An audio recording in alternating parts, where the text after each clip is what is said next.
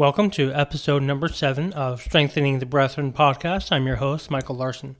Today I'm talking about our newly appointed Speaker of the House, Mike Johnson. The Lord has truly blessed us by putting one of His children in this important position. It was amusing to read that many House reps Googled Speaker Johnson after the fact to see who they picked. It reminded me of the very first Jimmy Stewart movie I watched, called Mr. Smith Goes to Washington. In the movie, a U.S. Senator died, and so the seat needed to be filled temporarily. So the governor of that state appointed Stewart's character, Jefferson Smith. Smith was a country boy scoutmaster who loved America but was naive about politics. Some senior senators assumed that he would be easy to manipulate. That was until he proposed a bill where the federal government would make a loan to buy a plot of land for a national boys' camp, which was in the same location that the elites planned to build a dam for graft. Corruption was inadvertently exposed in the end. Like Mr. Smith, the congressman from Louisiana exhibits love for our nation and our history and has a strong conviction for upholding the rule of law. Congressman Mike Johnson is a born again Christian who grew up in a Christian home. In an interview with the Family Research Council, or FRC, who has had a long running relationship with the House rep, Mike Johnson said, the only seedbed of virtue is in religious faith. Some think religion and a relationship with Jesus Christ are mutually exclusive, but they aren't. James 1 26 through 27 says, If any man among you seem to be religious, and bridleth not his tongue, but deceiveth his own heart, this man's religion is vain. Pure religion and undefiled before God and the Father is this to visit the fatherless and widows in their afflictions, and to keep himself unspotted from the world. We see in this passage that religion in of itself is neither good or bad. It just depends on who or what the object is. If Jesus alone is the object, then your religion is pure. If your religion is based on looking good and sounding good before men, think of the Pharisees, then it is vain. A man with a vain religion has no filter and speaks all his mind, which the Bible says is foolish. Proverbs 29, verse 11. A man with pure religion is compassionate and takes care that his words are fitly spoken like apples of gold and pictures of silver. Proverbs 25:11. The latter part of James 1:27 says that this man keeps himself unspotted from the world. In this verse, pure means clean, undefiled means unsoiled, unspotted means unblemished. This man's motivation is that the love of Christ constrains him. 2 Corinthians 5:14. This doesn't mean he's perfect, but rather he is striving to be more like Christ. I appreciated that Speaker Johnson called out Hamas for the terrorist organization that it is. Those that oppose Israel are in direct opposition to God. Israel is God's chosen nation. Fun fact the land which Israel occupies today is much smaller than what was originally given to them. In Genesis 15:18, the Lord told Abraham, "Unto thy seed have I given this land from the river of Egypt unto the great river, the river Euphrates." Notice the tense in this verse. In language, we know that there is past tense, present tense, and future tense, but here God uses perfect tense, not future tense. Abraham was 75 when he left Haran, where he stopped after leaving Ur of the Chaldees. God gave Abraham this promise well before Isaac was born. Ishmael, who was not the promised seed, was born when Abraham was 86 years old. Abraham was 100 years old when Isaac was born. That's at least 14 years before God gave Abraham this promise to his promised seed. Perfect tense means that is as good as done. A great example of perfect tense in the New Testament is where the Apostle Paul wrote to believers in Ephesians that we are seated in heavenly places, chapter 2, verse 6. It's like we're already there. Israel today is in a very non strategic geographical location. It is surrounded by mountains and bodies of water. It has to depend upon the Lord much for its protection. It's smaller than the state of New Jersey. The Israelis are clearly not the bullies that their enemies like to portray them to be. Now, Mr. Johnson believes in America and that all those in office are appointed by God. God appoints all leaders from our parents to the presidential office. The Family Research Council put out a newsletter about how we can pray for our new speaker. First, pray for wisdom.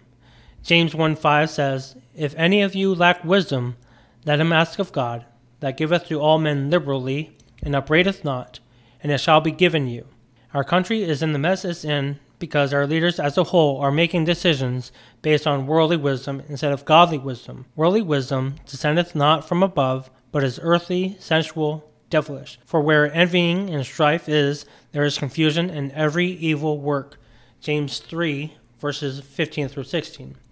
These people are following after their own interests rather than looking at ways to make our country work better. We want the congressman from Louisiana to have godly wisdom. That will happen as he walks in close fellowship with the Lord by prayer and by time spent in the Bible. He seems to be a solid Christian, so I think we can trust him to do that.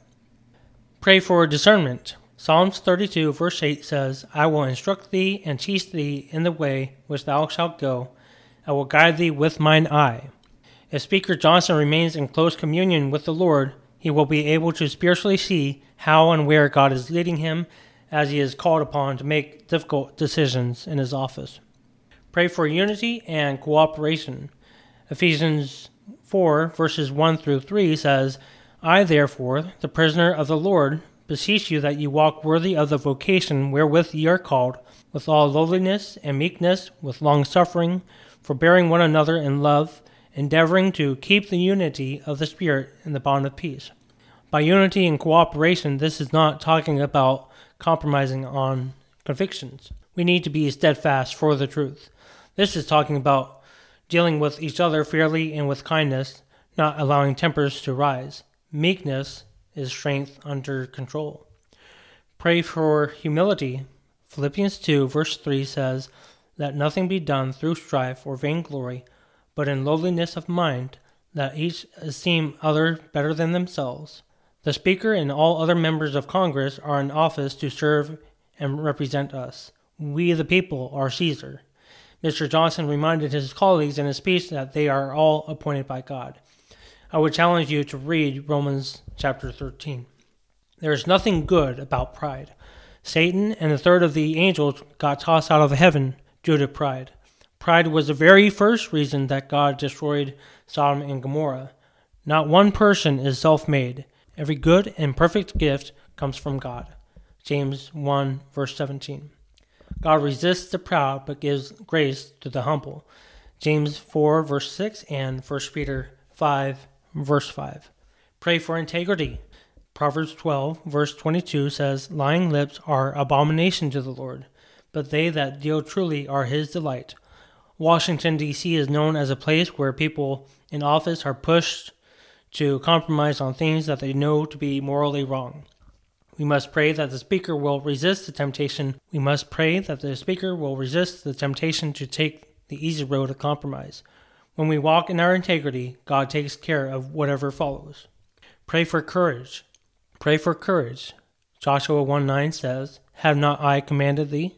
Be strong and of a good courage, be not afraid, neither be thou dismayed, for the Lord thy God is with thee whithersoever thou goest.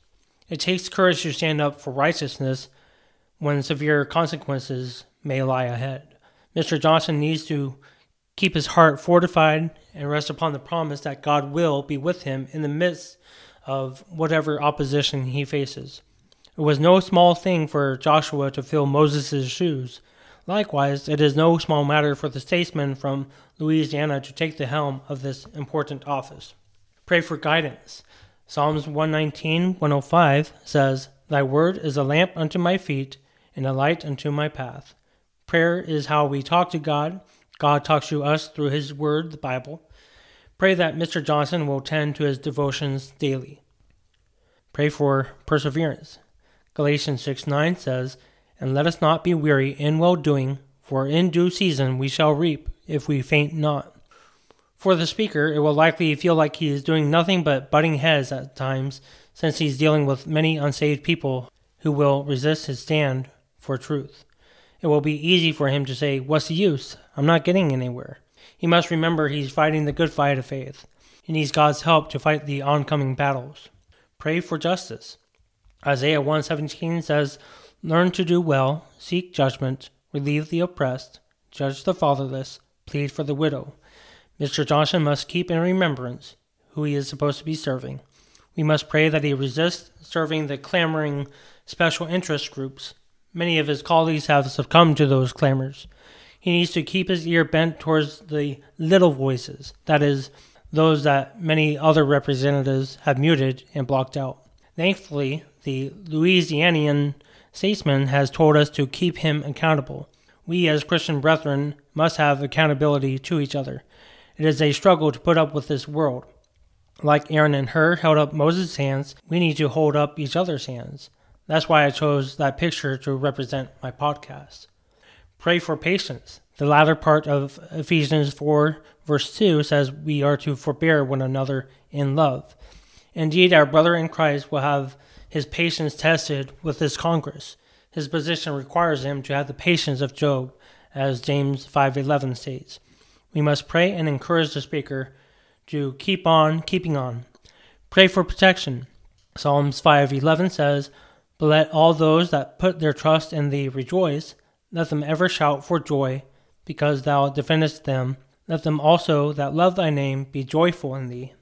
Those that are of their father the devil, as Jesus said of the Pharisees, will certainly level their attacks at our brother, which his wife and children will have to be personal witnesses of. I pray that Mr. Johnson's panoply will be without chinks by which his enemies will attempt to thrust him. Pray for righteousness. Matthew 5 6 says, Blessed are they which do hunger and thirst after righteousness, for they shall be filled. Whatever passes through our eye and ear gates, as John Bunyan says in his book, The Holy War, will come out.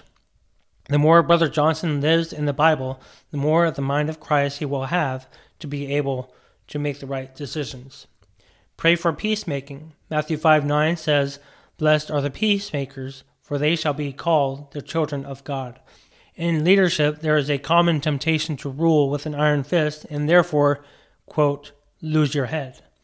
The speaker must be careful not to have the my way or the highway attitude. Pray for guidance in speech. Psalms 19:14 says, "Let the words of my mouth and the meditation of my heart be acceptable in thy sight, O Lord, my strength and my redeemer." This goes hand in hand with peacemaking. It's easy to get in the flesh and stick it to someone.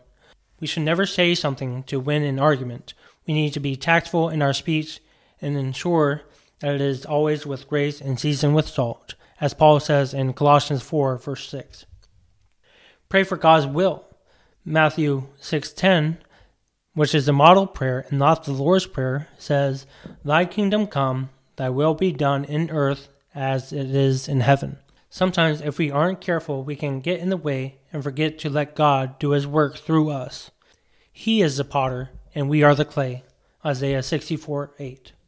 This list can be found on FRC's website along with a pledge you may sign that says you will commit to holding up Speaker Johnson in prayer. The link can be found in the show notes.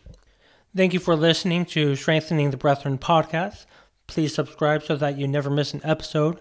If you are listening via Apple Podcasts or Spotify, please give a five star rating and review. Lastly, share with your friends so that they too can be encouraged and think upon the topics that come up on this podcast.